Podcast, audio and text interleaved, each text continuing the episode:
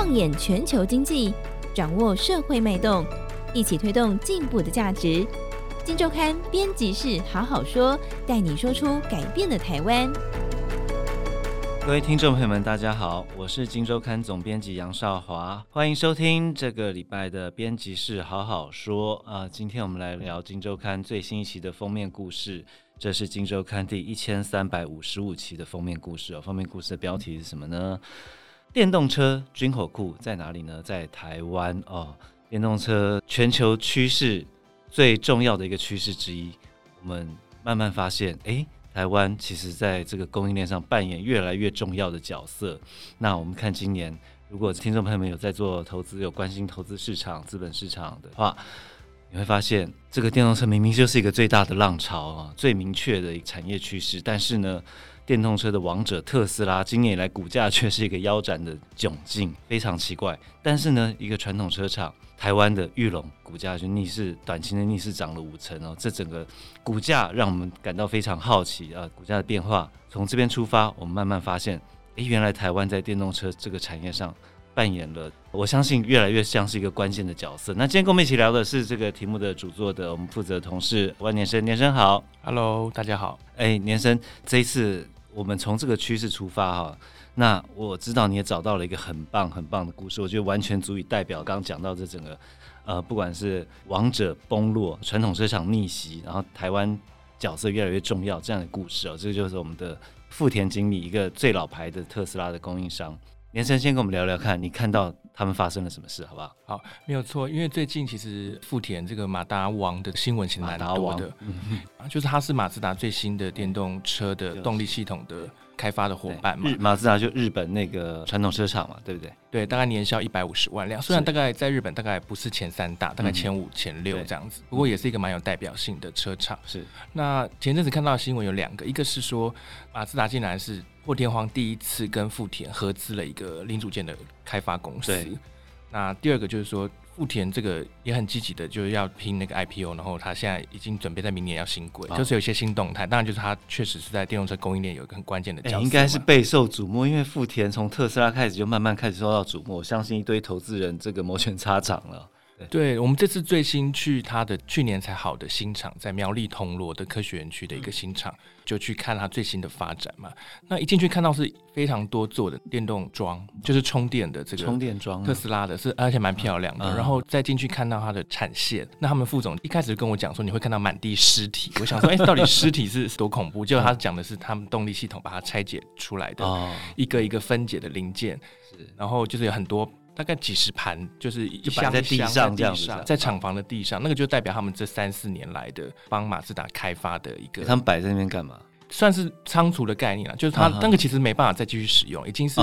开发完，然后生产出来，然后组装好，但是它要进到各种的测试完，那它测试完要拆开之后去看他们的状况，例如说这个零件在刚刚测试的，譬如负三十度的这个温度之下，它会不会有细微的一些裂痕，或是等等，就是这个测试完然后都要记录下来，就进入到整个大数据库，然后那个日本马自达也要有这个数据，就确认说它每个分析的结果到底是，所以一箱箱的尸体就代表一次。一次又一次的试验，然后这些试验都是拿最完整的成品去做过极度的测试之后，摆在地上拆开来看，里面到底有没有发生什么情况？对，它是经过非常多，大家很难想象很多的测试，因为他们讲到说，因为一般大家熟悉马达就是我有家用嘛，家电的，或是说不会移动的，可是你在车上的是会移动嘛，而且它的速度非常快，然后它有各种就是气温的变化啊，那温湿度的变化，然后它们还有磁力，就是你不能。比如说洗车的时候，你绝不可能漏电嘛？啊、哦，就是这种很 爬坡的时候，对，就是各种高度啊等等的很多环境的变化，所以他要去测。然后，哎、欸，每一个变数就要用一套这样子东西来做一次测试。对，然后他们都要拆开来，就是看说那个结果是怎么样。然后多少钱？他说这三四年来光测试就超过两亿哦，所以那地上的尸体差不多两三亿。对，然后而且他还有前面的开发跟整个制造费用，他说大概这四年是花了十亿以上。OK。对，当然部分是马自达会愿意去帮他们付一些开发费了。那就是一开始进到他们的这个苗栗铜锣的厂房，就是非常惊讶，这个满地尸体，看到他们这三四年来的研发成果。对，那接下来再走，就看到他们最新的为马自达最新款的电动车的。动力系统在组装的一个产线，嗯、是有二十二个工作站。嗯，大家应该都有概念，就是说它是一站一站的东西，然后一直组装嘛，会比较一致化，会比较有效率。这个是大概他们明年初马自达新款电动车的动力系统组装，就百分之百竟然是在这个台湾的。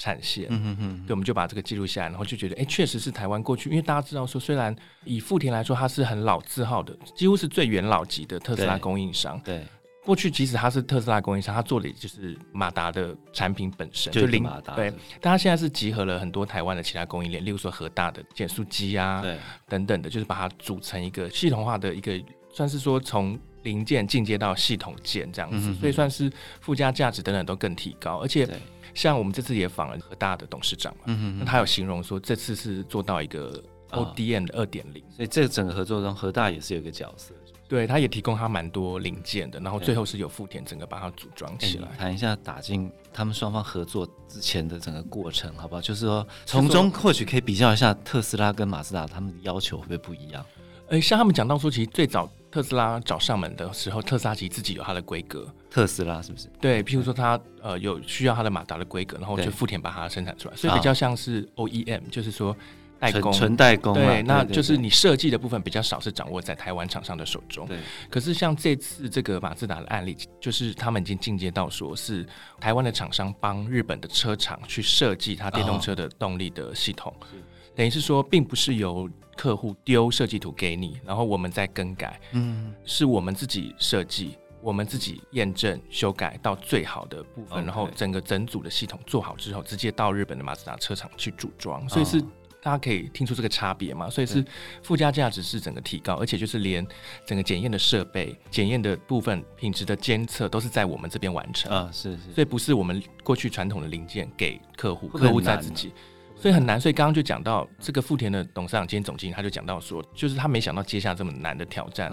譬如说，他们是说一开始因为疫情的关系，是每天跟日本开会十二个小时以上。哇，对，然后现在甚至日本马自达有十三位工程师是派驻到富田去，是。在看他们的产线的状况，要盯，因为马上就要量产了嘛。对，然后。当然，他有透露数字啊，就是说，虽然马自达刚刚讲到说一年是一百五十万辆嘛，对，但是他大概电动车目前的目标是二零三零年大概是四十 percent 啊，所以他初期明年大概是两万五千台的这个数量，uh, 可是其实比较小看，好像只有两万五千台，但他这个价值蛮高的，嗯、所以他就讲到说，他们今年的营收是二十亿左右，对，那明年就会翻倍到四十亿，所以这个贡献是高毛利、高获利，然后也是高附加价值，嗯、跟大家对传统我们电动车供应链的想象，从零件。进阶到这个系统件，是它就是一个很好的一个典范。那我还有印象深刻是他们有讲到说，像传统他们帮之前帮特斯拉供应这些相关零件的时候，对，他有透露说，其实特斯拉要求没有那么高。对，然后啊，这是他说的啊。对，就是说传统车厂还是有他们传统车厂的一些比较坚持细节的一些部分。毕竟造车工艺这么久了，他们应该知道很多的美角必须要抓住。对，所以他们花那么多时间，就是在除了要开发成功之外，在整个组装的部分，每一个工作站，它都要非常记录，就是说每每个步骤跟细节的时间。嗯嗯。然后你要不管是，譬如说锁螺丝它的位置，或者它的力道啊等等，都要记录下来。所以你只要有一些状况的话，它就会有警示说你这个其实没有符合这个标准。对，然后包括做出来的产品，它经过刚刚讲非常多验证嘛。对。它甚至是呃从零下四十度到零上一百零五度的环境都要可以。正常的、安全的、稳定的运作，对，所以这个也跟过去家电产品的引擎是差非常多的。嗯嗯。然后包括他们还有，因为下雨的话，你要做适度的检验嘛，对，就是不能说你下雨就会遇到会有一些问题嘛，或漏电等等。还有磁力方面的验证，还有包括泥水，就是如果有泥跟盐水的部分都要测试。就是说，传统车厂确实是安全的把关非常的严谨，所以他们就是一路一路来就要突破这些相关的难点。所以确实听起来是一个。台湾供应链有这样的实力跟竞争力去展现这样的时机，让日本的车厂是愿意买单。而且现在传统车厂心很急，是不是在电动车这一块？对，以马自达的例子，他们是想要弯道超车嘛？因为就是这是一个新的游戏规则跟新的一个机会，所以当然就是也可能会面临品牌的洗牌嘛，所以他希望赶快卡位。因为过去传统车厂比较没有所谓引擎。传统上是引擎很强嘛，可是因为在电动车时代，引擎这一块他们过去的强项就已经暂时消失了嘛，所以他们又没有这样的马达或动力系统的这个快速开发的经验。嗯、那因为像富田啊、和大这些都是长期已经十五年以上提供给特斯拉了，所以有一些时机，所以他们也愿意说。其实你部分把这个包给台湾来完成的话，其实可以加速他们电动车的一个进度。对，所以说等于是台湾在经过十五年特斯拉的练兵之后，现在这个练兵练出来的成果，再加上这个台湾本身的供应链的一些弹性或者说一些管理上的特质，现在让很多传统车厂看见。那传统车厂现在也需要成本既能够控制，然后又可以快速这样的一个供应链的产能嘛？可以这样说嘛？对，台湾的价值就在这边。对，可以加速他们在推动电动车的进度。对，那除了富田之外，我知道像最近我们刚刚前面提到。最近股价最夯的 玉龙，整个的包括它跟红海的合作，我们现在这样怎么看？其实玉龙是另一个故事，因为玉龙它是大家知道说它传统就是有纳智捷这个品牌嘛，对对。那它这次跟红海合作，其实是有一个红华公司嘛，对。他们要做的事情也是有点像是红海，当然想要做的是整个。我问了蛮多人，大家都观察，他可能是想要接是。Apple 在二零二四年会推出的电动车，哦、他想要组装嘛？可是因为红海要他过去没有组装汽车的经验嘛，所以他当然找了一个台湾相对非常有汽车组装经验的玉龙来合作嘛。对，对，那玉龙本身呢，他当然是想要把他的纳智捷也透过找一个够力的伙伴来合作，嗯、然后把他的新的电动车也可以赶快的在市场卡一个不错的位置。所以之前。他们推那个 N 七嘛，就是有开放网络订购嘛，所以一个人只要一千块嘛，所以也八天就订了两万五千台，算是蛮多的一个，他们就应该觉得蛮振奋的一个数字嘛。我我一直因为我知道我没有访那个纳智捷董事长左志珍啊，我一直很好奇他怎么看这个，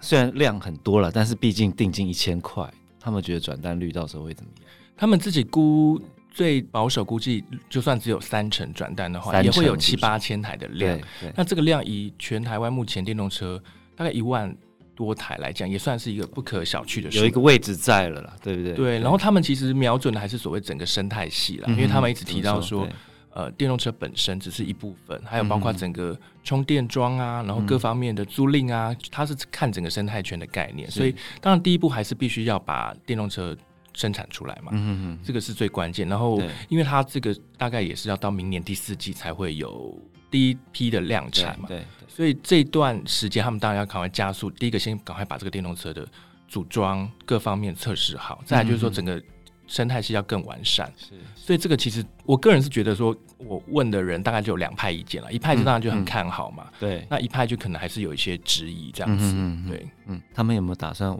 外销出去？目前呃，玉龙的想法应该是先顾好台湾的市场，是，是那外销比较是红海那一边的想法，哦，因为我们这次有另一位同事梁如，他有也去问了那个台湾科技业在进军电动车的一些布局嘛，那我印象比较记得的是那个像。呃，和硕，和硕是有中控电脑嘛？对对。然后像广达，广达也有？对，广达是 ADAS 嘛，就是那个辅助驾驶系统。他们都应该是在帮特斯拉供应嘛？对，就是它是把它归纳成两大类型嘛。科技厂比较是有这种单点突破的，像刚刚讲的广达、和硕是攻进特斯拉等等其他传统车厂或特斯拉嘛。那另外红海是想要包山包海，就是像他现在。做的事情一样，就是垂直整合嘛。嗯、对，所以其实大家在这个商机之下都有各自的突破的策略。嗯，那再回到刚刚讲的红海跟玉龙，因为玉龙就是刚刚讲它的企图心其实蛮大的嘛，就是说它其实想要透过这个产业重新革命的机会，用电动车的方式去赶快重新再亮相。对，对，也不能说东山再起，可是就是说它是。汽车品牌、自有品牌的一个梦的一个很好的一个实现的方式嘛，是。是，但是毕竟它车还没有真正的组装或亮相出来，对，所以大家也我觉得也是抱持期待了，就是看它到时候会端出什么样的车来。所以整个看起来，我们从刚一开始的富田，它是一个做零组件的嘛，哈，做马达或做动力系统的，然后它整合了和大或者是。呃，其他的供应商，再到科技业看起来也有角色。那你看玉龙的话，它是有准备打自有品牌，然后玉龙背后的话，红海它甚至有个整车输出的一个概念。我们的标题“电动车军火库在台湾”这句话不是我们说的，是和大沈国荣说的，对不对？对，而且其实我们这个专题也告诉读者，就是说，过去大家觉得好像特斯拉是一个一枝独秀嘛，是一个独领风骚，可是现在看起来是一个战国时代，甚至大乱斗的时代。它确实是出现困境了，因为不管从股价，从这个，我知道它前几季被比亚迪超越了，是不是？它的整个销量，对，整个它本来是龙头嘛，对，做的很稳，可是今年已经被比亚迪超越。甚至在它的主场，在它的美国，我们看到的报告，它的市占率还是很高，六十几趴，但是已经比前两年掉很多了。那甚至有专业机构预估，它可能在二零二五年的时候，市占率会掉到二十 percent，二十 percent。那这这我们可以看到一个巨人，它可能它的量还是会不少，因为毕竟整个产业是在成长，但它的市场的地位哦，我们不能说它的量，但是它它的市场地位可能正在慢慢褪色当中。那一个龙头的褪色，代表着其他的要角可能会慢慢崛起。台湾刚好在这个革命的阶段，我们站在一个有利的位置，那值得大家好好继续看下去。台湾这一场在这场戏里面扮演的要角的，我们会怎么演出？好，那以上就是我们这一期封面故事：电动车军火股在台湾啊，这个封面故事我们的一个大致内容。那其中翻开杂志的话，里面还会一些投资的一些交战，甚至有这个买玉龙的大户，他分享他怎么看玉龙这档股票接下来的状况会怎么样。好，那以上今天节目到这边，谢谢大家的收听。有兴趣的朋友欢迎多多参考，谢谢大家，谢谢。